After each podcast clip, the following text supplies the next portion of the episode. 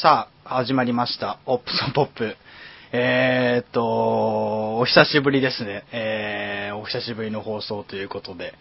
えーっとですね、えー、今回、ちょっと待って、マイクチェックして。よいしょ。まあ今回ね、えーっと、まあ久しぶりにやっていくということで、して、だいぶ皆様には、お久しぶりなか、聞いてる人とか、ちょっと、更新停滞してるなとか思ってる方とかもいたんだと思う。いや、い,、ね、いるのかな？いないのかな？わかんないけど、やっていきたいと思うんですけど、まあ再始動という形で今回あたら改めてやっていきたいと思うんですけれども、どうでしょうか？えーっと、まあ、まあこれから週に1回、最低1回とかのペースでは、えー更新していきたいと思うので、また改めてよろしくお願いします。えー、ツイッターなど、えー、ホップス、えーと、アンダーフープ、フープサンダー、フープサンダー、アットマークフープサンダー、ホップスまで何か、えー、あの、シェアしていただければ、えー、より助かるので、ぜひともよろしくお願いします。えー、ご意見ご感想などお待ちしております。それでは、やっていきましょうか。えーと、今回は、えーと、まあ、正補佐アシスタントとして、えー、この放送をね、バックアップしてくれてる、こうたくんにまた来ていただいて、あまあ、原点回帰という形で、ここから再始動して、腰を据えてやっていくという形で、やっていきたいと思います。よろしくお願いします。それでは、今月、こうたくんです。なんか挨拶あれば。はい、えー、ツイッターのアットマークが少しマイナーチェンジしまして、えー、ボーラー、アンダーバー、B、アンダーバー、フリー、ボーラー、B フリーという、ボーラーを自由になるという ID で新しく再開させてもらいました。えー、コータ中西です。えー、皆さん、非常にお久しぶりです。えー、TL にはちょくちょく顔出してたんですけどね、こうやってラジオでお声をお聞かせできるっていう機会は、かなり私も久しぶりなので、また、ホップス君と一緒に頑張っていきたいと思います。ということで、えーっと、正補佐としてね、やっていき、やっていくっていうかね、なんかね、ラフな感じでやっていきたいよね。あんまり気負いせず、ね。気負いせずね、うん。ラフな感じでお互いに意見を交わし合って、なんかうまいこと一つの番組みたいな形になっていけばと思うので、まあツイッターの方とかでは結構ね、そう、俺もいろいろと私生活とかの、あの、あの、まあ、ちょ、率直に言うとサン、サンアントニオに行ってきたんですよね。まずね。まずこれは言いたいよね。うんまあ、アメリカのサンアントニオと、まあ、ロス、二つの都市に行ってきたっていうのが、もう、2週間前かなえーっと、5月半ば、ちょっとね、行ってきたっていうこともあって、それ、ツイッターとか見ていただいてる方は多分ご存知だと思うんですけど、まあ、スパーズの試合をね、プレイオフの試合をね、見てきたんですけれども、第5戦ですかね。まあ、6戦も現地の方では、試合はカリーナでは見れてないんですけども、えー、スポーツバーのようなところで見てなんで、5, 5戦、6戦は、えー、アメリカでちょっと見てきたっていう形で、5戦目をアリーナで見てきた、ホームアリーナで、サントニオのね、見てきたという形ですけれども、えー、まあそういうのもあってね、ちょっとね、自宅を留守、あの留守にする時間が結構多くて、なかなか皆さんのお手元にちょっと放送をね、えー、お届けできなかったことをちょっとお詫びしたいと思います。まあ、まあそれが、あの、ちょっと、あの、放送がなんか停滞してたと、更新が停滞してたっていう理由、最大の理由なんですけれども、まあそれも落ち着いてきてやっていきたいと思うので、まあね、収録は、まあ、やっていきたいですよね。ぼちぼちと。うん時間を見つつね。なんか今 NBA ポッドキャスト盛んだからね。そうね、だいぶ増えたからね。そうだ。ね。あのなんか、うんまあ、まあもちろんマークさんのポッドキャストもあるし、ナゲさんのポッドキャストもあるし、あとなんかうんマークさんとナゲさん共同でさ、あのさ、さあ、あの、べ弁当ボックスアウトね。そうそうそう、英語、英語だけでさ、ポッドキャストを、非常に参考になります、あれはう。ん、そういうなんかね、盛んっていうかもう、精力的なものがすごい今、活気づいてる状況なのでね、ぜひとも、ホップスポップもね、なんか、ちょっとね、ラフなね、ほう番組ですけど、なんか、うんたまに関係ないこととかも言ったりするけどね。6割関係ないことだけどね。そうそうそうそうそう。まあまあまあ、そういうのもね、なんかね、ポッドキャストならではなので、また違った、また、なんか放送をね、やっていきたいと思うけども、でも、本筋は NBA ですよね。うん。うん。ということで、NBA。まあ、収録日、収録日は5月、あ、じゃない、6月4日か。6月4日。そうです。4日に収録してるんですけど、まあ、プレイオフとかもね、だいぶもう進んじゃってて、3週間ぶりぐらいにこう収録するんだけど、だいぶ、その時はプレイオフ始まる1回戦とか、始まる前とかの放送から一気にプレイオフがファイナルまで進んでるので、その総括を軽く最初の方でやっていきたいと思いますけども、どうですか、うん ?NBA はプレイオフ追ってました情報的なものは。情報も追ってたし、もちろん、あれ、試合もまあ、見れるものはどんどん見てたし、うんうん。まあそんな感じで。まああの、カンファレンスセミでカンファレンスファイナルになるにつれて、やっぱ試合数も減ってきて、結局はその、4チーム間での、イースタン2チーム、ウエスタン2チームでの争いになるから、まあほとんどそれは全試合見れてたんだけれども、なるべく、ファーストラウンドからセミファイナルも見るようにはしてた。なるほどね。うん。まあ、でも、まあ結論的に、結論的っていうか、まあ結果的にはさ、去年と同じ顔合わせになったわけじゃん。うん。ファイナル。まあでも、うんそれまでの道のりは全然違うよね、去年とは。そうだね。まあ特に、ゴールデンステートの方から。まあ、片やそう73勝は NBA 新記録樹立のチームだからね。まあ期待も高まる中で。うん。なんか、まあでも、なかなかプレーオフ勝ち上がるのは、なかなかね、西を勝ち上がるのは、苦難そうだね本当に。レギュラーシーズンであれだけ完成されたものを見せられてもね、やっぱり、第一戦でも、あ、一回戦か、ファーストラウンドでも、まあ一応ヒューストンにはいいっぱいして、で、セカンドラウンド、セミファイナルでポートランドにいっぱい。で、続くカンファレンスファイナルではサンダーに第7戦までもつれ込んだからね。そうだね。うん、狭きもんだよね、やっぱりその辺は。そこら辺はプレーオねフ。って。まあ、いくらシーズンあんな圧倒的な勝率を残しておきつつも、そう簡単には勝ち上がれないのが、まあ、うんプレーオフっていうか、また別物だよね、シーズンとはプレーオフってういうのは。ん。うん。まいや、だから今回、ウォリアーズにはいはい関しては、あのー、なんだろうな、カリーが途中で膝のじゅ靭帯の方ちょっと損傷しかけて、うんあの、先生に離脱する場面があ、ヒヤッとする場面があったんだけれども、はいはいまあその間今回に関しては本当にクレイ・トンプソンがめちゃめちゃ成長してくれて、プレイオフで。そうだね。活躍どころっていうのはすごい理解してくれたおかげで、うーん。だいぶウォリアーズが楽に進められたかなって、カリーが戻ってきても。そうだね。うん。うん。ただちょっと、やっぱりプレイオフで少しだけ負傷して出遅れた感はあるのか、やっぱま、ちょっとカリーの波はできちゃったよね、カリーの方が。クレイの方がまだ安定し、パフォーマンスが安定してるように見えるから、うん。どうしてもまだちょっとカリーには波ができる。そこをね、これから修正できるかどうかって、まあ NBA ファイナルだから、これ泣いても笑ってもあと、ウォリアーズの場合はあと3勝すればいいのか。うん。あその3勝の中でリカバリーできれば、2連覇は難しくないんじゃないのかなとは思うね。まあ長くて、長くて最長6試合だもんね。7戦までそうそうそうそう、こっから。うん。あと、今シーズンの NBA も最大6試合までしかないということで、もうんう片手で数える程度の段階まで来てますけれどもね。うん。まあ、そうっすね。まあ、ウォリアーズもそうだけど、キャブスも、まあ、一じゃあ一戦目の感想から、まあ直近の試合だしね。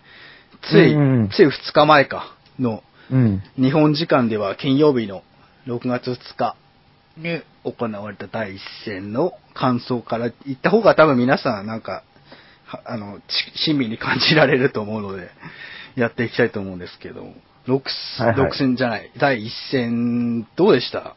全体的な前半からの流れで言うと、あれだよね、やっぱね、俺的に思ったのは、やっぱウォリアーズがディフェンス徹底してるなと。うーん。レブロンには絶対やらせないぞ、みたいな。そうだね。あの、今までキャブスはさ、うん。一応プレイオフファーストラウンドからね、あれ、これ、昨日、あの、学生クラスオフ会のうん。幹事のカズマと、うん。まあ、バスケットをして、うん。で、その間ちょっと話し、ワークアウトしてちょっと話してたんだけどね。はいはい。あの、キャブスはその、プレイオフ中はイース、イースタンカーマレンスっていう水の中で、うん。で、さほどこう、障壁にも、な相手たちと、うん。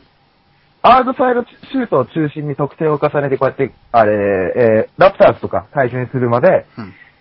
スリープで来たわけじゃん。うん。で、まあ、ラプターズに一応2敗は許してるけれども、今回ウォリアーズは、レブロンの守りもそうだけど、アウトサイドの守りを徹底してやってたおかげで、今までそのイースタンの水の中でやれてたスリーポイントシュートでのオフェンスのバリエーションっていうのが格段に少なくなってるっていうことうん。がね、やっぱり今回はすごい目立った。キャブスのね、ほんとね、やりたいことができない。まあもちろんレブロン個人にしてもそうだ、そうだけれども、うん。全体としてやりたいことができてなかったように見られたね。キャブス側が。う。うんん。まあそうだね。前半を振り返っただけでも、だいぶ、こう、レブロンには徹底したマークや、ついて、あと、まあ、ほんとなんか、あの、スペースを与えないっていうか、うん。なんて言うんだろうね。うまいこと、ディフェンスローテーションとかで、しっかりと、レブロンにマッチアップできるような選手が、あのーマンツーマンでも崩れかけても、ついすぐに、あのーピックしてついて、うん、なかなか、レブロンでは攻めきれない前半でしたね、前半は。そうだったね。でも、それでも、レブロン10得点前半したのかな、確か。10得点うん、ぐらい。あれ、なこそのすべてがペイントエリアそうだ内での得点。しかも全部全部かなり無無理な、あの、無茶な。状況下でのシュートだってもね、うんなんか。そう、あの、ディフェンスがイグダラにシフトされてから、もうとにかく点が取れない。うん。で、こう、レブロンの現、若手時代からのずっと悪いですダウンボールがやっぱり多く出ちゃってて、そこをうまいことね、あーはいはいはいはい。イグダラはハンドチェックしてきて、そうだね。はい、ボールだけハッキングしてって、スティールしていくような感じ、あれがすっごい多く目立ったよね。だよね。あのー、イグダのファインプレーって言っていいのかな本当にレブロンがさ、シュート行くときにさ、あの、ボールだけさ、手で打ち落とすのが目立っ、うん、ちょっとすごいハイライトプレイな感じだったよね、イグダラの。あれは経験だね、本当に。あれ、なんか、俺は何で見た？リ何で見てた？試合は。テレビで。あ、ワウワウで。ワウワウで。俺 BS1 で実解説の、えっと、なんだっけ？塚川さん、中塚原本さん。うん。塚本さんだっけ？塚本さんの解説で、と、あと、あれ、け、あれ？松井慶次郎松井慶次郎さんの解説で聞いてたんだけど、なんかあれってなんか、イグダーもそうなんだけど、ケビン・デュラントとかみたいな、あとあアレン・アバーソンもだけど、なんかうん、スパンが長い選手がああいうの得意としてるらしいね。ああいうディフうん。ェンスを。うん。すごい。腕が長くて、あと、あの、ウィングスパンが長い選手はああいうディフェンスを得意としてるって聞いてて、おお、なるほどなって思って。うん。まあそういうのもイグダラもね、あ結構ひょろっとしてるけど、がっしりした体格を持ちつつウィングス、長いウィングスパンを持ってるから、軽有なディフェンダーとしてね、去年ファイナル MVP 取ったしね。まあ、うんそういう点ではね、なかなかうまいことをレブロンで攻めきれないところも前半でしたけども、あほ前半でなんか他になんかこの選手結構いい活躍してたなってのあります？いい活躍してたなっていうのは、基本的に、うん。なんだろう、ゴールデンステートの選手個人一人に関わらず、うん。ベンチメンバーほとんど、でうん。特にガードの、ガード陣、うん。えーバルボーサーと、えーリビングストンうん。の活躍が随所に見られたかな。その二人がね、今回はすごいキーポイントだったよね、やっぱり。だよね。前半からその二人に関してはなかなかいい感じで試合回してたしね。うん。かわしないキープレイヤーだったよね。うん。うんうんキャブスもね、別に、ディフェンス面での、その、うん。なんだろう、キャブスのやりたいことが、うん。やれてなかったわけじゃないと思うんで、僕は見てて。そう、そうだね。あの、レブロンからのキックアウトでさ、あの、そうまいことアービングとかラブに回してさ、あとチャニングフライとかも入ってきてさ、うん。結構キックアウトしてシュート決めるシーンも見られたから、うん全然なんか、あの、まあ、前、点差はそんな前半離れてなかったよね。8点ぐらいだっけ ?10 点もいってないっけ？前半は。うん。まいや、でも、苦しいその点差だよね。うん2点も離れてなかったけどあ。、そうだね。なんか、うんしなんか、必死に縛りつい、なんか、しがみついてたみたいなうん。感じの前半だったけど。だいぶ前半で無理してたと思うよ、僕は見てて思ったけど。うんまあね、まあということで前半のね、か総括ですけど、皆さんどうだったでしょうかね。えー見て、み、まあ、土日で見てる人とかも結構多いと思うから、前半だけでもね、今の、なんか、情報とかで知ってもらえればね。うんということで、まあ、前半はそんな感じですけど、後半、後半のなんか様子見てて、まあ、どうでした？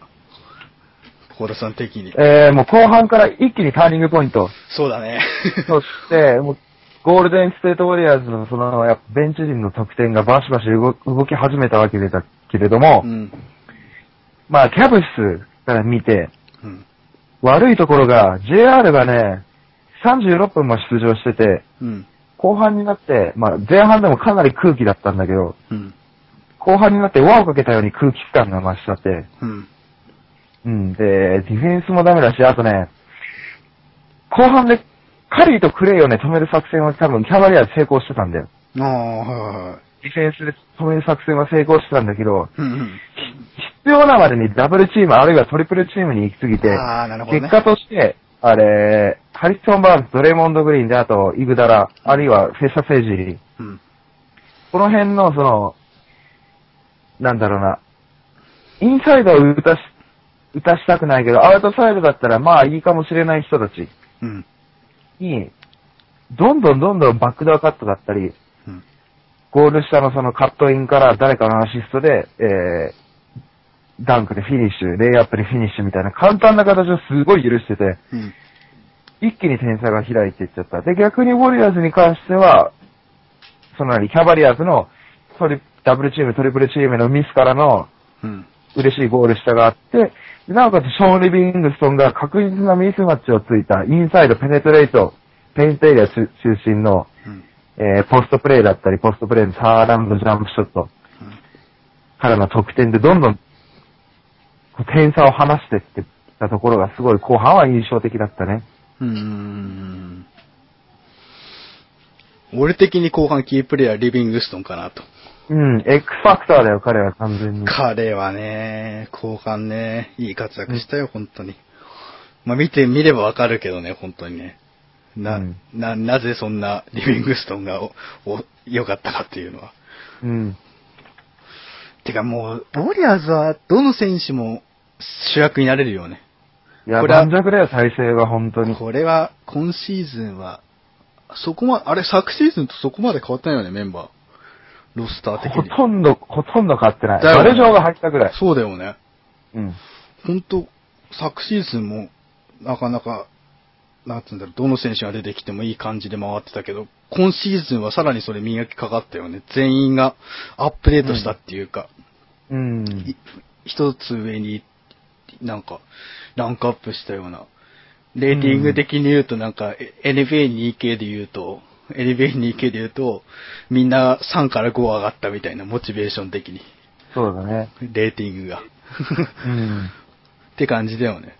うん。さすがやっぱ、ここで出てきたよね、73勝したチームだけあるよねって。だよね。てかなんか、うんサンダーを、まあ、まあ、ここから遡っていくけど、サンダーを下したと時点ですごい自信が出たと思うんだよね、選手たちに。うん。あの状況下から3-1からの巻き返しだからね。サンダーをあそこから巻き返したっていう自信がさ、選手にあるから、そ、そこでまた成長させちゃったのかなと。うんサンダーが、ウォリアーズをい。やー、僕サンダーの選手だったら相当気を落とすよ。だよね。あ、てかサンダーじゃない、あの、ウォリアーズの選手だったら。ああ、ウォリアーズの選手。う。うんん。うわ、リーチだって思うもん、絶対。あとこっから3勝だよ、みたいな。うん。3敗した相手に3勝しなきゃいけないんだよっていう状況下で、よくも3連勝するよね。うん素晴らしいよ、メンタル的なところが。同時にすごい辛かったと思うよ、本当に。うんてか、うんまあ戻るけど、カンファレンス、まあ一戦の感想はそんな感じでやまとめて、まとめて、に、カンファレンスファイナルに戻るけど、西のカンファレンスファイナルってさ、本当に熱かったよね。まあ、暑かったね、本当に。いや、サンダー強いよね、ぶっちゃけて言うと、本当に。うん。いや、まずそれではね、あの、前評判の覆し、うんまず、まずサンダーが強いってとこだよね、今シーズンのプレイオフは。うん。だって、まあ、まあ僕、スパーズを推してるってことは何回も言ってますけど、まあ、しかも見に行ってるわけですけど、さ、そのスパーズのし見に行った試合ですらサンダー勝利したからね、第5戦。スパーズの。うんあれを見たときはね、まあ、まあ、ホームで応援してたけど、いや、サンダー強えなとは思ったよ。やっぱり。うんいや、ウェストブルックがいいね。ああ、爆発力だよね、本当ウエストいや、ブルックは。ウエストブルックが乗ったら、やばいよ。てか、乗ってたもん、うん今シーズンのプレイオフは。うん全、全般的に。ノリノリだった。いやー、あの、なんて言えばいいんだろう、ほんと。アシストの数が増えたっていうよりも非常にウエストブルックはそうだよねプラスだよね。アベレージがすごい上がってたよね、アシスト確か。だいたい2桁、だいたい10本ぐらいでしょうん。毎試合。うん。いやー、攻撃型をポイントガードとしてはかなり前、前向きな数字だよ、ほんと。2桁って。そうだよね。で、それで毎回ドダブルダブル記録しちゃうわけじゃん。いや、これは強いよ、サンタ。なあ、サンダーが強いっていうのは本当だよね。うん。回数重ねていく、この、ラウンドを重ねていくことによって、やっぱ一番成長したなって思ったのはス、スティーブ・アダムス。うん。うん、あのまあ、シーズンからその、なんだろう、ポーカーフェイスというか、こう、平常心っぷりは、うん。だいぶ見れてたんだけれども、今回はプロオフになっても全くそのペースを顔色一つ、一つ変えずやれたっていうのが、うん。何よりも大きかったかなと。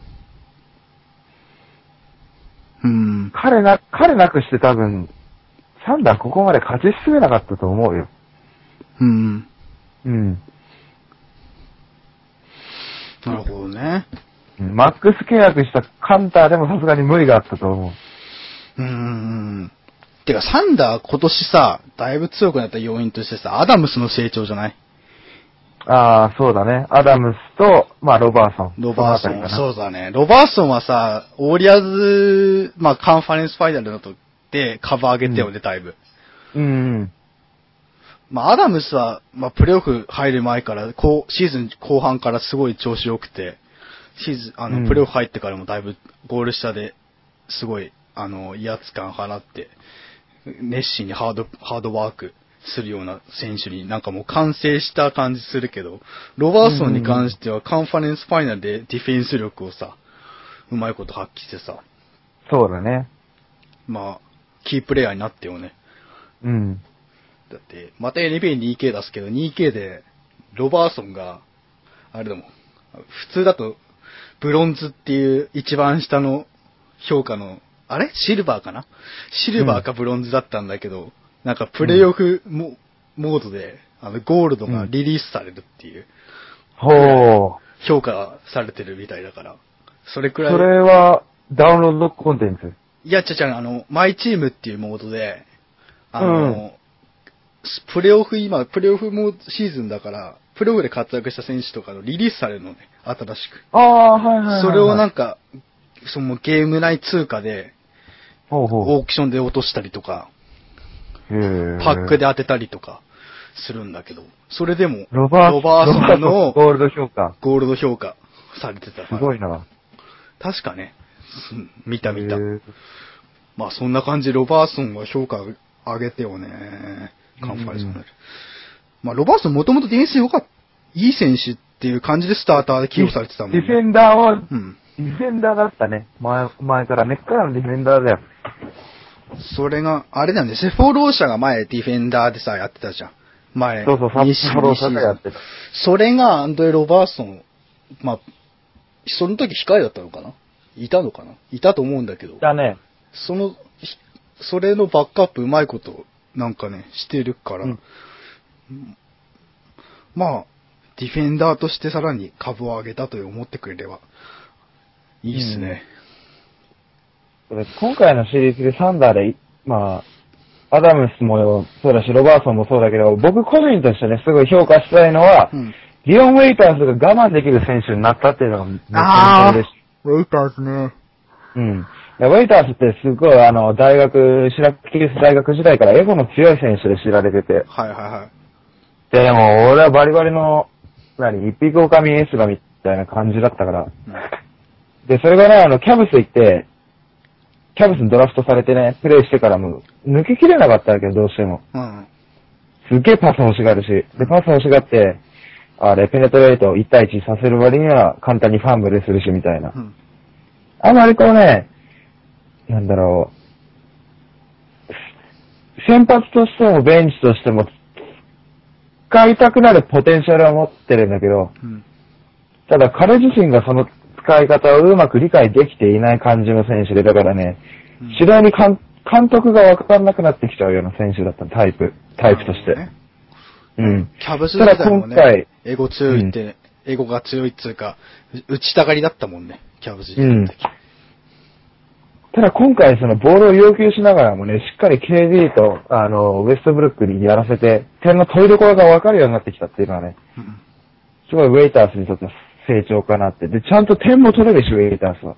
そうだね。うん。カンターとウェイターズでベンチから出てきて大体点取ってたから、うんうん、なくてはならない存在になったね、ウェイターズ。まあ、サンダーはね、本当に、今シーズン、だって、みん、誰しもがさ、カンファレンスファイナルさ、スパーズ勝ち上がってくるだろうとかさ、思ってたわけ。いや、思ってた、思ってた。そこを下してくるわけだからさ、4-2でひっぺ返してるからね。そこ、その時点でもう、ね、あれだよね、前評判覆してるもんね。うん。そこは評価されるべきだよ、やっぱり。だね。さ、OKC ファンが今年楽しかっただろうね、やっぱり。いや、激動のシーズンだったよ、多う分。ん。いや、ただ、問題は、ここからデュラントが残るかどうか。うん、まあ、それはね、FA のね、俺もそこはチェックしてるんだけど、なかなかね、結構いろいろと。うんまあ、話はプレオフから外れるけど、FA の話なんだけど、これ結構、ね、デラントの居住っていうのはね、うん注目されるべきだよね。で、今、ちょっと記事とか見ながら収録するけど、えっ、と、うーんと、まだ、デュラント自身27歳だし、うん。可能性が、なんか、まあ、レブロンとかもそうだったじゃん。レブロンも、うん。キャバリアーズ大体27ぐらいの時にさ、移籍したじゃん。あの、ヒマイアミに。うんうん。で、今31か、帰ってきて。うん。だから、ケビン・デュラントも何かしら考えはあるんだろうね。でも多分ね、80から90%残留だと思うよ。ここまで。まあねいい、サンダチーー、サンダー自体が勝てるチームになったからね。そうそうそう。そこで勝てないってなったら、また話変わるけど、勝ててるからね。そうそうそうそう。レブロンが、あね、キャブスからヒートに移籍した時は、キャブスの選手たちの契約がほとんど切れて抜けていくからっていう理由で、うん。勝てるチームに移動しようっていうことで、ボッシュが行ったヒートうん。に行くことを決断したわけであって、まだ OKC に関してはジュラントがいなくなるだけで、他の選手はまだ残留できるから、うん。だからね、デュラントは残留の方向の方がいいと思う。僕としてはね。うん。うん。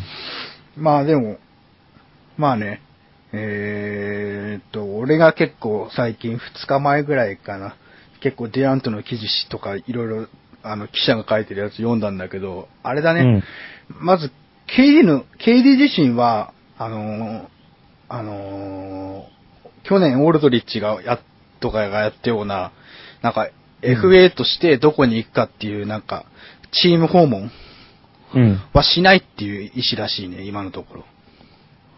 ああ、これは方がいいと思うよ。これは記者がしっかりと KD の意思を書いてたんだけど、でも、ただそれに反して、エージェントの自身は、デュラントにもっといい契約とかを取らせたいわけじゃん。エージェントだからやっぱり。うんうん。だから、で、エージェントが動いてるみたいだね、もうすでに。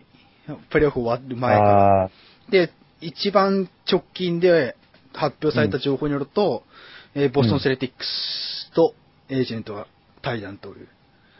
ーうんうん。まあ、それは何が要因なのかわかんないけど、ボストンで、うん。ちょっと多分なんかエージェントが何かしら考えあると思うんだけど、なぜボストンと対談するかっていうのはまだ、その記事では書いてなかったんだけど、うん。えっと、誰だっけな、ちょっと今。えっとね、今ね。一応ツイッターではなんかね、言ってたんだけど、うん。推測するに多分ね、あのー、サリンジャーとターナーが一応今年フリーエージェントになるから、うん。あの、スモールフォワードパワーフォワードを兼任できる選手、うん。そしてデュラントが適任じゃないかっていうことで多分そういう感じの噂が出てるんじゃないかなって。そうすると多分ターナーとサリンジャーが自然的に出ていくことになるから。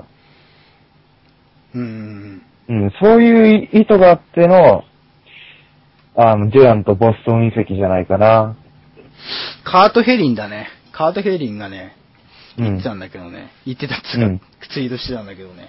うん。ケビン・デュラントのエージェントがね、セルティックスと、おうほあの、ちなんかセルティックス側が、う。うん。まあ英文だから日本語にすると全く意味とかも変わってきちゃうけど、だいぶちょ、あの、記事とかにく、あの、沿ってい説明すると、エージェント側が、エージェント側じゃない、ボルストンセルティックス側が、すごいうん。KD を必要としてるっぽくて、うんうん。それで多分、ボストン側が、えー、KB のデュラントのエージェントに多分話を持ちかけたんだっていうことの発端で。それをボストン現地のリポートの、えーリポートが、ボストンスポーツリポートっていう、えっ、と、ボストンの、あの、現地のリポートが、うん。えっ、と、セイティックスが、えーデュラントとトークするよってちょっと、あの、デュラントじゃないんだけど、その、語弊があるちょっと記事をちょっと発表して、ちょっとそれでちょっと SNS でちょっと、あの、ボストンセルティックスに行くんじゃないかみたいな噂が流れたんだけど、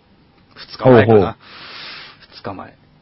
うんうん。早速ね、デュラントがボストンに移籍する現地ファンはコラ画像とか作ったりとかしてね、なかなかね、あとデュラント、あとアイザヤ・トーマスがさ、うん。あ、の、デュラント敗退し、あの、カンファレンスファイナルで敗退した時にサンダー敗退した後ね、35 35黒番マーク黒番マークね。そこで消したけどさ、あうん。うんああいうのもあって、何かしら、多分、エージェント、セルティックス側が、おそらくプレイオフシーズン中と、プレイオフ中に、シーズンはないな。プレイオフ中に多分なんか水面下で動いたのじゃないかっていう噂がね、なんかね、うん。カート・ヘリンが言った記事に書いてあったみたいな感じの、ようやくだけど、そんな感じで言ったっていうのがあって、まあ気になるところだよね、そこはね。アイザー・トーマスの意味深なツイートとかもね。じゃあね。ただで、KD 自身は、その、チーム訪問を行わないっていう意向らしいから、さあどうなるのかっていうのが、なりますよね、ここら辺はね。まあ、セルティックスが一番今のところ、興味を KD に対して持ってるけど、うんでも他の、うんあの、他の記事では、えーっと、ヤフースポーツのマイケル・レイっていう記記者とかが言うには、おやっぱワシントン、故郷の、うん。ワシントン DC も、あの、ジョン・ウォールが、ジョン・ウォールが、あの、KD とプレイしたいって言ってるらしくて、おー。で、ジョン・ウォールがプレイしたいけど、KD は、話す気はないと言ってる。うんうん。あの、ワシントンの選手と、今は話す気はないと言ってて。てか、今、KD 自身も、プレーオフ終わった状、KD の、なんか、表明は、デュラントは、あの、まだプレーオフが終わったつもりじゃないと。まだ。はあ、俺なるほど俺のね。中ではまだ整理がついてなくて終わった、終わってないと。うん。いうふうな意向を出してて。うんうん。だから、あの、まだ FA については考えさせてくれ、ゆっくりと決め、決めるっていうふうなことを KD 自身はもう言ってるんだって。あ、言そうう。ん。それはツイッターとかでもね、いろんなね、情報で出てるからね、そこは間違いないと思う。KD 自身はまだプレーオフ終わってないと。あただ、自分が、自分に一番適したとこに行くよとも言ってる。適したうんうん状況に身を置きたいとあ。も言ってある、ある場所にね。うう。ん。適した状況に、しっかりと。なんか、ケレディ曰く一番重視してるのは、まうん。あ、あの、一必死に、熱心にバスケットボールに打ち込める環境と、熱心なチームメイトなんだって。うんその二つなんだって、一番重視してるの。うん。うん。だからそれがサンダーがそれを満たせば残留はもう確定っていう状況であ、まあ俺の予想だけど、うん。それもまた別な記者が言ってるんだけど、うん。それがね、確かね、えーっとね、それもカカート、違うかな。それはスポーツニュースか。NBA の。NBA のスポーツニュースは、言うには、えーっと、OKC が何をしたらいい残留するかみたいなね、話。うんあ、違うな。スステファン・エイ・スミスか。ステファン・エイ・スミスっていう記者が言うには、ESPN のね、いるんだけどね、うんうんそういう人が。そういう、そいつが言う、その、そいつってなんだよ。そうい、その人が言うには、KD を残留させるためには、ウエストブルックと KD を共存させるために、あの、うん。ポイントガードらしいポイントガード、あの、うん。を獲得すれば、もう、ほぼ、あの、OKC に残留は決まるんじゃないか、みたいなことを言ってて。うん。うん。まあ、それで、俺が思ったら、多分、OKC、誰かしら取ったら、うん。強くなるんじゃないかと思ったんだけど、その誰かしらっていうのは、多分マイク・コンリーあたりかなと。マイク・コンリーも FA じゃん。コンリー来るかね？いやー、でもね、そうするとね、や、よっぽど強くなるよ。サンダまあ、タラレバの話だから、まあそうなんだけどさ。ー。うん。まあ、コンリーもただタラ、リだよ、問題は。そうだね。どうしても。あと、なんだっけ、KD が残留する場合は、あの、ああみみレブロンみたく短い契約で、やるんじゃないかっていう。ちまちまとやらせていくわけね。そう。でも、KD がそれを望むかはわからないよ。それは OKC 側が言ってることである。うん。もう、の、なんか、こうしてほしいっていう感じのうん情報だから。うん。まあ、どうなんだろうね、そこはね。いや、コンリーは高いよ。コンリーは多分、どうだろうな。グリズリーズファンからしたら残ってほしいんだと思うけど、たおそらく僕の予想としてサンダーには来ない。サンダーには来ない。まあ、あの、KD をいくらで引き止めたかとしても、はい。間違いなく、えー、なんだろう、サラリーがネックになってくるし、うん。で、あと、まあ、成功するとも限らないしね。読んだとこうん今一応、その、サンダーでポイントガード。やってるのが、えー、ランディ・フォイ。ランディ・フォイね。そう、ランディ・フォイと、まあ、ジオン・ウェイターズが、そのコンボガードとしてくるくる回しながらやっていってる感じだから、ウェイターズは今回すごい活躍したから、サンダーに切る意向はないと思うんだけどう、んうん。フォイがね、未だチューブラリンだったから、うん。そのフォイの契約を残したまんま首を切るっていうのを考えたときにコンリーを取れるのかって言ったら取れないんだよね、多分。なるほどね。キャップ的に。あの、バード例外条項、キャップスペースの例外条項を使ったとしても、うん。まあさすがに無理があるだろうから、コンリーはね、来ないよ。来ない。だったらもっとや安値の、フォイを切ってでも取りたいなら、コンリーじゃなくてもっと安値のピュアなポイントガードを取るべき。例えば、怪我から復帰してくるマリオ・チャルマースだったりとか。あー、なるほどね。あー、それもあるね。うん。なるほどね。定価で収められる、抑えられる、。そあの、ポピュアポイントガードを取った方がいいと。う。うん。君の考えではね。なるほそど、ね。の選手を取ってくれば、デュラントは残るよ。残る確率はぐんと上がると。上がる上がる。まあでも OKC ファンから言えば多分そんな心配しないと思うよね。正直言って。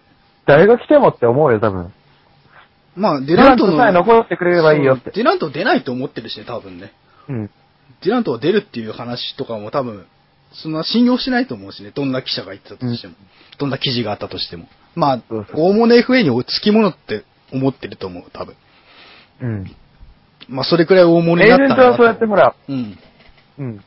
ボストンに交渉しに行ったりとかさ、うん。なんだかんだってしてさ、記者の人がそうやって、どっかと今、はあ、エージェントがだけどさ、会談して、はこういう話でいき、こう何遺跡の内訳を進めていってるみたいな、こう、ツイートはするけどさ、あうん。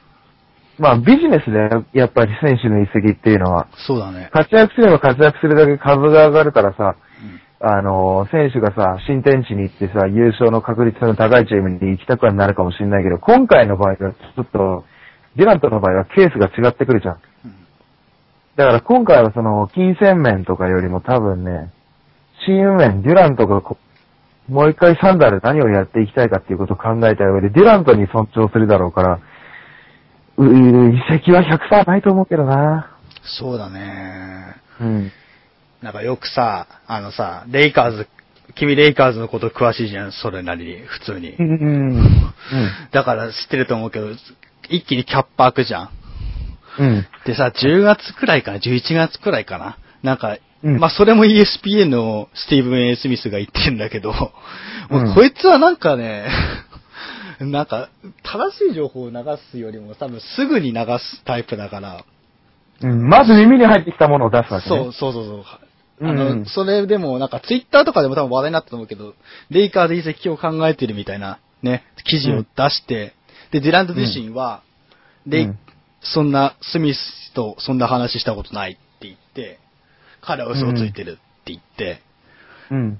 なんか、一悶着あったみたいで、またその後にワシントン DC、ワシントン DC でさ、あのワシントン DC っていうか、ウィザーズとの対戦の時に、なんかうん、現地のそのアリーナで記者がなんか、えーっと、うん。デュラントにさ、ウィザーズに移籍すること考えてますかって言ったら、デュラント自身はさ、僕ではなくて地元のウィザードの選手を応援すべきだみたいな発言をしてさ、まあ10月、11月ってあるじゃん、あの、あれか。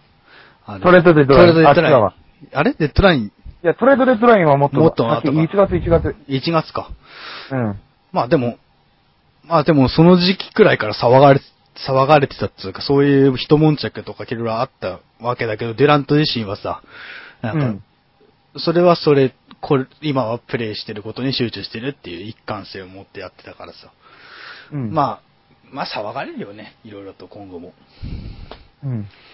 まあそう、それ以外は静かだから、ねね。まあ、うーん、まあ、それくらいかな、俺が、俺が知り得てる今の、今のところの、デュラント周りの情報っていうのは、うん。デュラント争奪戦のね、うん。まあ、お消しが筆頭でしょうっていうのがね、そうだね。うん。うん。あとね、まあ、まあ、これはまあ、い、まあ、どんどん情報が入りつつ、デュラントやっていきたいと思いますけど、まあ、デュラントの FA 話はこういう感じで、まあ、おそらくお、お互い、今二人とも思ってるのは、デュラント残留高いなと、可能性は一番高いなと思ってるっていう感じですよね。今のところ。っていう感じで FA の、まあ話はそれましたけど、FA の話は。結構、でも結構これは結構あれじゃない？知らない、し、あの、聞いて知って、知知る人も多いんじゃないかな、こういう話は。うん。うん。まあ、そそういうこともあるので、まあ、ね、いろいろと。デュラン、まあ、プレーオフ終わる前から FA の話するのもあれだから、ね、ね、で、プレーオフに戻るけど、まあでも OKC は強くなったねという結論ですよね。うん。だいぶ。っていうか、スパーズがね、じゃあスパーズに行きますか。スパーズだったらもう止まらないからね。スパーズだったら止まらないからね。スパーズはさ、今シーズンはさ、いける年だったよね、正直。今シーズンかけてたよね、結構ね。かけてた、まあ、ダンカンの2年契約1年目で、あそとうそうそう、デイビッド・ウエストも2年契約1年目で、小手調べもあったけど、多分今年は本当狙ってたと思うよ。うん。うん。まあ、シーズン最高勝率残したしね、シチーム史上の。うん。ただ意外な幕切れだったね、本当に。まあね、前評判では、スパーズは、あの、まあ、あれ第一戦がメインフィスを、メインフィスだっけ？メインフィスイープしてさ、うん。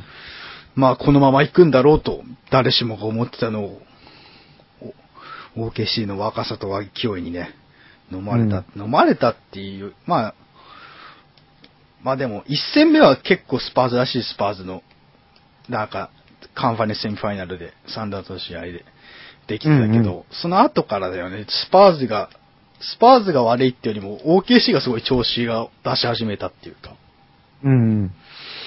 だから、すごいなんか、まあ、お互い強いチームだったなという、俺 俺の率直な感想ですね。でも、うんいい試合が見れたよ、かセミファイナルって。本当に。カンファレンスファイナル並みの、いや、むしろあれがもう、ファイナルでもいいからぐらいの、うんうん。くらいいい勝負はしてたよ。どの試合も。うんでも、あれだね。あの、よ、TL でも、ツイッターの TL でも流れてたけどさ、あれ、審判がさ、ちょっとさ、うん。正しくないんじゃないかという議論がさ、ああ、なん記憶はあったね、確かに。なん、いや、てかあれもう NBA 自自身があの、その試合後に訂正してるんだよね。あの、あ、声明を出したんだ、声明出してる？2, 2試合分出してる。て第、うんうん第2、あの、5戦と、2戦だっけ、3戦だっけな？とりあえず、あの、あ、2戦か。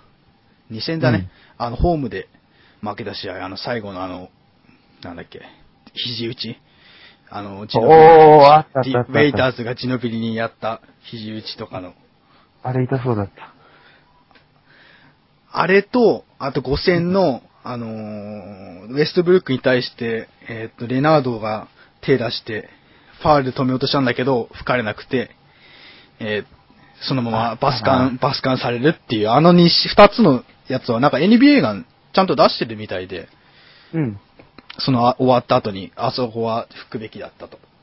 うんうん。だからそこがね、ちょっと笛に負け、まあ、でも審判も審判だから、人だからね。そうそうそう、所詮は人の子です。人だからね、まあ、うんそういうこともあるでしょう。っていう風な、俺は捉えてるけど。まあでも負けたのは悔しいよね、正直、スパーズファンとしては。うーん、かけるものは大きかったよね。ケビン・マーティンが入ってきてさうん、途中で。だいぶでね。、クワイは最高の状態だったじゃんか。そうだね、ファーストチーム選ばれたしね、今年。うん。いや、正直あのなかったと思うんだけどな、僕は。うん。何が原因かね、やっぱ、な、何が悪い？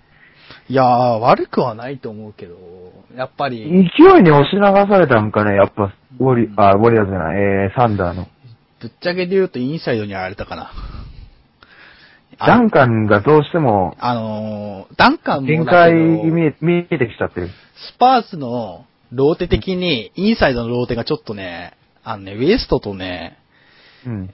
あのー、ディアウで回してたんだけど、ダンカンが下がったら、それじゃあアダムスとカンターを抑えられなかったね。俺が見たか、直接見た情、5戦とか見て、6戦とか見てた感じでは。うんうんうんまあ6戦なんてもう明らかで、もうインサイドバンバンオフェンスリバウンド取られて、結構前半はもう敗北ムードを漂うくらいにボコされたけど、ああ、なるほど。まあ正直言ってスパーズ目線から言うと、インサイドでちょっとローテが回ってなかったなと。あと一つ、ボバンがもうちょっと人が向けてくれるのが早かったらなとか、そういう、ボバンなんてもうプレオフ入って全然使えなかったしね、あの、ローテに。ボバンはなんかね。だから、そういうインサイドのローテがちょっと弱かったかなと。あの、ダンカン下がった後の。ほうほうほうほう。やっぱディアウもディアウでさ、パワーフォワードっていうパワーフォワードじゃないじゃん。あの、オールラウンダちょーじゃん。っとね。うん。うん。オールラウンダーパワーフォワードじゃん。で、ウエストもさ、ナチュラルポジションパワーフォワードだけど、センターできるわけじゃないじゃん。あそこまで。うん。そういうところかなと。ナチュラルポジションを活かしきれなかったのかなと。あと、オールドリッチがセンターをやる時間も結構多かったし、見てたうん。状俺が、あの、スパーズの試合はほとんど見てたんだけど、うん。だいぶオールドリッチ、ダンカン、まあ、ダンカンで攻めれないとか守れないってわけじゃないけど、なんか、ポービッチ自身がオールドリッチとかをだいぶ使ってたっていうか、センダンカン下げて D アウトでウエスト入れたりして、なんかインサイド回してたっていう感じがあって、ダンカンを中心にというよりはオールドリッチ中心にしてたなっていうのが見えて、もう少し早く、そのなんかインサイドローテがシーズン中に確立してれば、もう少し盤石、もうちょっと盤石でいけたのかなとは思いましたね。セミファイナルまで見た。まあ、今年の敗因、まあ、いい、まあ、ぶっちゃけて言うと、アウトサイドとか、あの、フロント陣は、うんバックコートか、バックコート陣は、めちゃくちゃ良かったよ。あの、ま周りは、すごい。うん。あの、ダニー・グリーンなり、パーカーなり、ミルズなり、あ、パーカーもだいぶ調子良くなったしね。うんうん。ジノビリもまだまだやれると思ったしね。見てて、うんプレオ入ってから。特にあとレナードの成長は著しくアウトサイドの修正効率めちゃくちゃ上がってるし。うんうん。だから、そういうなんか、スモールフォワードとか、シューティングガードとかポイントガードあたりのローテはすごい回ってたから、インサイドだね、やっぱりね。そこはやっぱダンカンが一時、一時代を築いた時のちょっと違うのかなと。うん。だから、そこは来季の補強なり、何なりに期待かなと。補強するのかなと。それとも、今のメンツを、ウォリアーズみたくさ、残しつつさ、やるのかなとは。うんそこは気になってるところですね、スパーズファンとしては。うんうん。っていう感じです、スパーズは。なるほど。まあそんな感じかな、スパーズ、本当に。うん。インサイドだね。それこそよくあの、まあでも、グリズリーズにはなんか相性がいいっていうのも前からあったし、しうんお互い知りや、知り尽くしてるから、よくグリズリーズにかスイープできたのとは、俺は、そこは褒めたいね。あの、インサイドつ、かインサイドの屈強なグリズリーズに対して。うん。っていう感じかな。まあでも、それ以外でもね、ブレイザーズがね、西で行ったらね、だいぶ台風の目になりましたよね。今シーズン。うん。待って、クリッパーズ倒したからね。そうだもんね。クリッパーズ倒すからね。てか、クリッパーズは怪我人が多かったね、やっぱり。第第一戦からあんな怪我人出るかみたいうんうな。ん。クリス・ポール怪我しちゃったしね。あの、うんうん中指だっけ？中指の骨折かな？骨折だか、脱臼だか。そうだね。やっぱ、そこら辺だよね。まあ、でも、ブレイザーが強いっていうのは変わりないよね。おあれ、ゴールデンストウォリアーズ2勝したもんね、確か。うん。だから、つこれ、あの、ポートランドが全然、あの、弱いとかじゃなくて、あの、運がいいとかじゃなくて、ちゃんとした実力で勝ち上がったっていうか、感じなのは分かったね。うん。それこそさ、ツイッターとかでもさ、結構ポートランド勝つとは思ってなかった人とか、すごい喜んでたし、勝って、うん。結構盛り上がってたよね、そういうところでは。うんうん。どうですか、ポートランド見てて、見たポートランドの試合とか？あ、見ました、見ました。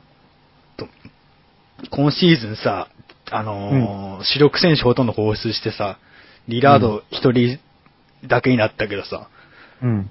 よくぞさ、あそこまでさ、なんかチームとしてまとまってよなと、思わいないですかね。や開幕前32勝できるかどうかって言われてたチームが、うんまさかポストシーズン出れるとはね、誰が想像したことかって感じよ、ほんと。しかも、王者相、まあ、前、昨シーズン王者相手にさ、食い下がるとこまで行ったっていうのがさ、うん。相当だよね。うん。うん。いやー、マイルズ・プラムリーがね、あそこまでいいと思わなかった、ほんと。ネッツの時代からはまあ確かにいい選手だったんだけど、うん。なんだろう、えー、ロビン・ロペスに代わって、ここまでポートランドのね、あの、インサイドを背負って立つ男になれるとは思ってなかったから、正直。うん。あのかなり、なんだろう、こう、嬉しい誤算というか、うん。ポートランドにしては、うん。収穫のあった一年だったと思うよ。まあ、リラードはリラードでね、今まで通りやってはくれてたんだけれども、うんそれ以外に本当周囲の成長が嬉しかったかなと僕は。うん。マッカラのマッカラム数字ももちろんね。MIP 取ってくれたし、うん。あと、クラブだっけ？でな、そうそう、クラブのスリーポイントもまあ安定するようになってきてくれてるし、うん。なんでたってね、ポストシーズン入ってから、あのーまあ僕の第二の母校とでも言うべきであるセントジョンズ大の出身、うん。モー・ハークレス君が、うん。あの、先発スモールフォワードで起用されて、うん。まあ、プレイタイムはそうでもなかったけれども、先発フォ、スモールフォワードとしてこう、うまいことね、チームを機能させてくれたんで、非常に嬉しかったかなとは思うね。ポートランドトレイルブレイザーズは。うーん、なるほどね。まあ、まあ、リラードもだいぶ成長したよね。本当に。うん。うん。チームリーダーとして。うん。クラッチプレイヤーとして。キャッチプレイヤーとしてね。まあ、っていう感じで、ポートランドも今年は台風の目となったチームの一つで。まあ、はい今年は西は本当語れば語り尽くせないよね。正うん直言って。まあ、西だけでこの放送終わんじゃねえかっていうくらい、だいぶ喋ってるけどさ、西は本当暑かったよね、本当に。うん。なんでこうも、今年は西はすごいのかっていうか、入る前から、もうプレーオフ入る前から、西は荒れるだろうという予想は多分みんなしてたと思うけど、うん。その通りになったよね。うん。うん。まあ、っていう感じで、えー、まあ、西のプレーオフ。あと、まあ、まあ、クリッパーズが、怪我を治してくださいって感じだよね、本当に。あと、怪我人が来シーズン帰ってくるようにっていう。うん。いよいよ呪われ始めたかもしれない、クリッパーズは、本当に。いや、クリッパーズではクリス・ポールがさ、カンファレンスファイナルまで行けないというさ、勝ちきれないよね、本当に。本当にね、あん、あんなにどうしても。リーグナンバーワンポイントガードなのにね、本当に、正直。いやー、かわいそうだよ、本当。うん かわいそうっつうかなんつうかもうかわいそうとしか言いようがなくなってきちゃうもん。運がないというかね、そうなんだよ。まあ、うーん、まあ、本当にクリッパーズさ、俺ほん、あ、まあこれは、まあ、関係、関係あるけど、まあ、はい？後半で、後半で言うか。あ、なにまだ持たせるつもりそうね。だって、ね、デデータがね、そうそうね、パンパンになってきてますからね。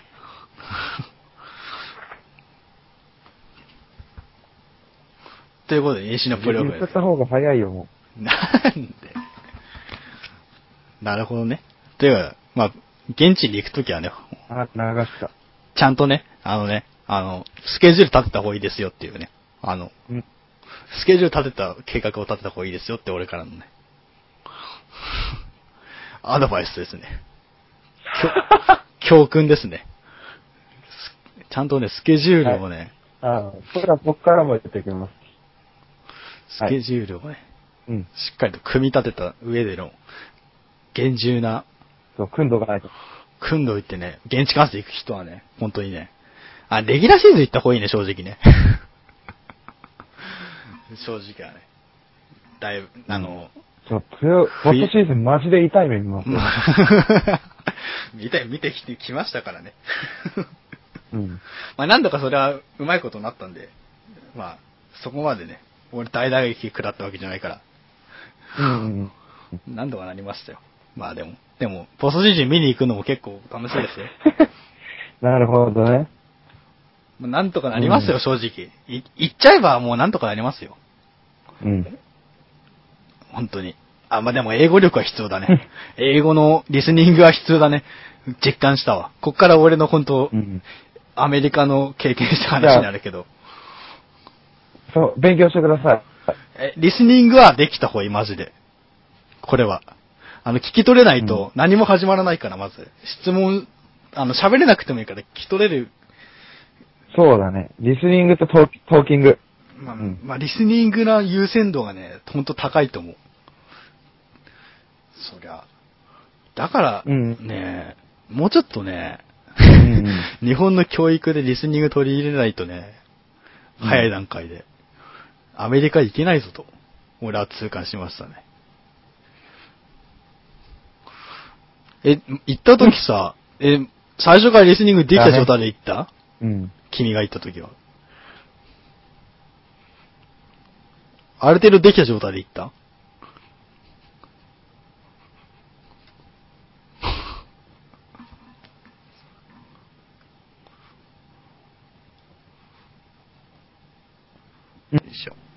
まあね。リスニング大事ですよ。うん。リスニングはとにかく大事。本当に。コミュニケーションする上でき、まあ日本語もそうだけどさ、聞くって大事だよね。聞く姿勢って。うん。うん。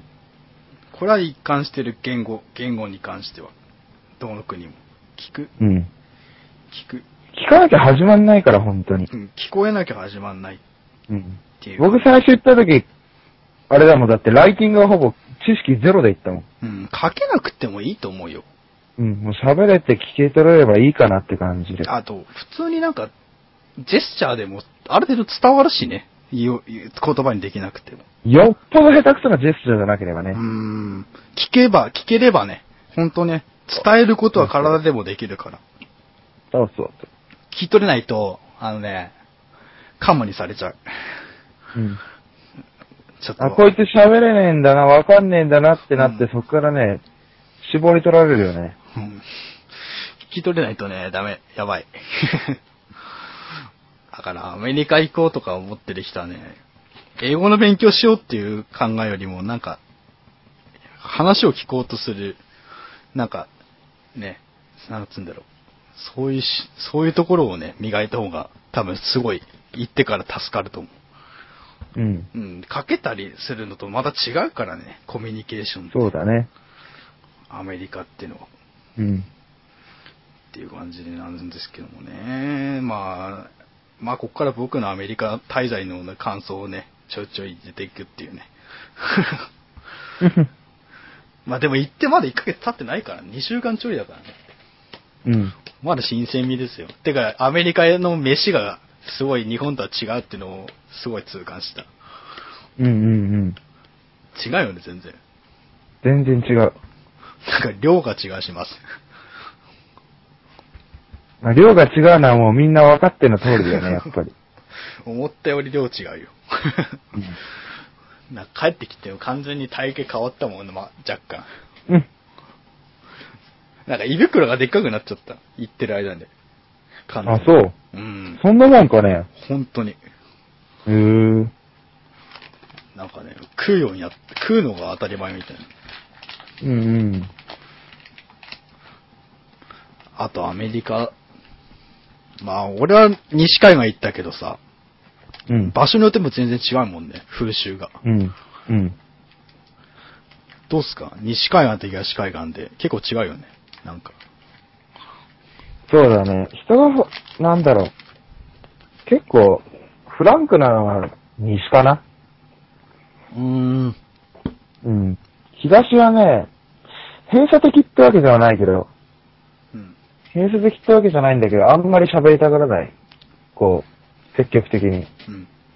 まあでも喋って友達になって、ある程度心許せるようになれば、うんめちゃめちゃ喋るの楽しいけど、みたいな。なるほどね。うん。なるほど。まあ、全然、全然違うってわけでもないけど、一つの国だからね、アメリカっていう。そうそうそうそう。そこまで、まあ日本でもさ、各地によってうんそれぞれ違うようにアメリカも違うんだよっていう。うん。それがただ一広いつの国家でありながら地方に分かれて、その文化体として別,、別々のものが共存し合って成り立ってるわけだから。うん。うん。アメリカ。アメリカ簡単に言っちゃえばそんな感じね。うん。アメリカ。でもね、アメリカ結構いいよ。楽しいよ、やっぱり。あ、そう。人生初だっけ？ホップいやいや、2回目、2回目。あ、2回目か。昔ちっちゃい頃行って。でもその時あ、でも記憶はない。記憶は若干あるけど、本当に。幼い頃行ったから、その、親とかと一緒に行ったから、最初その時は。はいはいはいはい自分の力で行くっていうのが初めてだね、本当に。はいはい。だから、記憶として残るのは今回だよね、完全に。それは何よりです。まあ、アメリカ、旅行に行くのもいいし、NBA をそれで見るのもいいし、ね。はい。結構最留近、学行くも、うん研修行くのも自由です。結構最近、アメリカ行く学生とかも増えてるしね。うん。結構増えてるよね、こんなんか国際的な。はい。はい。うんだからね、ぜひともそうアメリカ行くっていうことだけでね、NBA を見るっていうだけでも十分いいことなんだけど、行くっていうことによってどれだけ自分の器が広げられるかっていうことがかなり重要になるからうさ。ん。なるほどね。意識しなくてもさ、うんどんどん自分の器広がっていくんだよね。うん。なるほどね。なんかね、無意識にね、環境下に置くことによってね、価値観変わるしね、うん。自然と。その通り。だからね、多分でも結構最近の若者っていうか最近の若者っていうかさ、最近の学生ってか、人、なんかもう行ったことある人多いもんね。今までその、そう。そうそうそうそう。だから、そこまでなんか、すごい大変なことだとは思ってない人の方が多う分、ん。身近な、身近でもないか。まあでも一人で行くとかやるとまた話違うもんね。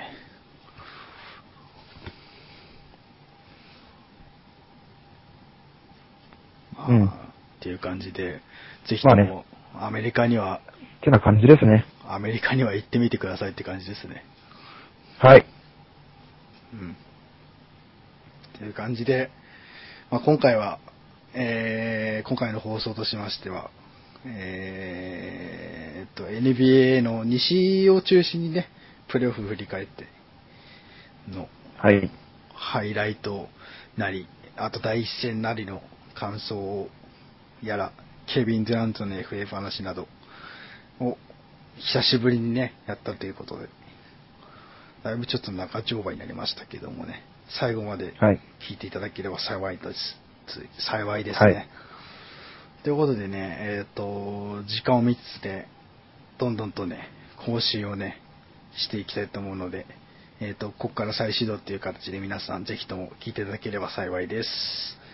よろしくお願いします。まあゲストとかもね、そのうちね、また、バンバンとね、出てくると思うので、ぜひともね、かつ、あー過去、過去の放送とかもしっかり残っているので、えー、ポッドキャストから、えー、聞いてみてください。よろしくお願いします。ということで、多分1時間ぐらい喋ったよね。はい。1時間確実に喋ってる。だよね。うん。1時間15分ぐらい喋ってるよね。これは。うん。うん。ということで、どうでしたか？今回の放送は。振り返って。ね、久々こういう話できてよかったよね。うーん。いや、僕もほら最近そうやって、いろいろ忙しいこともあってさ、こういう会話もしたくてもできなかったから、身の回りで。あうんうん。久々にできてよかったかなと思います。ーまあ、なんかそういうお互いのさ、なんかさ、なんか、吐き、吐き出しじゃないけどさ、なんかそういう発言の場にもなってくれればいいなと。このポッドキャストの放送が。うん。ということで長く続けていけるモチベーションにもなるしね、そういう吐き出せる場があそうるからそうそうそうそう。ただなんか続けるだけじゃさ、あの、モチベーションがね、いい、そうそう、意味はないから。難しいけど、なんかその、共通の話題を吐き出せる場があると思えば。なので、うん。そういう風な、ね、はい。なかなか周りでできないっていうゲストとかもね、そのうちね、出てくると思うので、皆さんご期待ください。よろしくお願いします。ということで、プレーオフ楽しんでいきましょう。あと残り数試合ですが、あす、あさってあさってかな？明日、明日第2戦。明日か。明日じゃないっけ？なんか土日ないってなんかな、なかったっけ？あれ、中2日？確か中2日じゃなかったっけ？あ、中2日？うんうわぁ、月曜か。土日ないって確か情報を見てる気がする。ほうほうほうほう。だから多分、あさってかな？まあ、ほ今、ねうん、その時間帯的に言うと明日くらいになるけど。まあでも、残り数試合なので、ぜひとも、どこがち、どっちが勝つのか、思い出したい。キャブス。はい、盛り上がっていきましょうんじゃあ最後にどっちが勝つか予想しましょう。う。キャブス。じゃあ俺もキャブス。うん。てか、キャブスに勝ってほしい。勝ってほしい。西のの、西の呪いを、キャブスは背負ってるから。今までウォリアーズに踏み潰されてきたチーム、そしてウォリアーズに9、9敗を与えた数少ないチームの呪いをね、キャブスは一瞬に背負って、今回挑んでいるわけだから、フルメンバーで。負けちゃダメよ。うん。もう昨シーズンとは違う状況で戦ってるからね。そういうこと。ということで、えーっと、皆さんも、ホップソポップのハッシュタグつけてね、ツイートなどしてもらえると感想を拾いやすいのでよろしくお願いします。はい。ということで、今回の放送は長丁場ですけど以上です。えー、ご意見ご感想お待ちしております。ということで、ありがとうございました。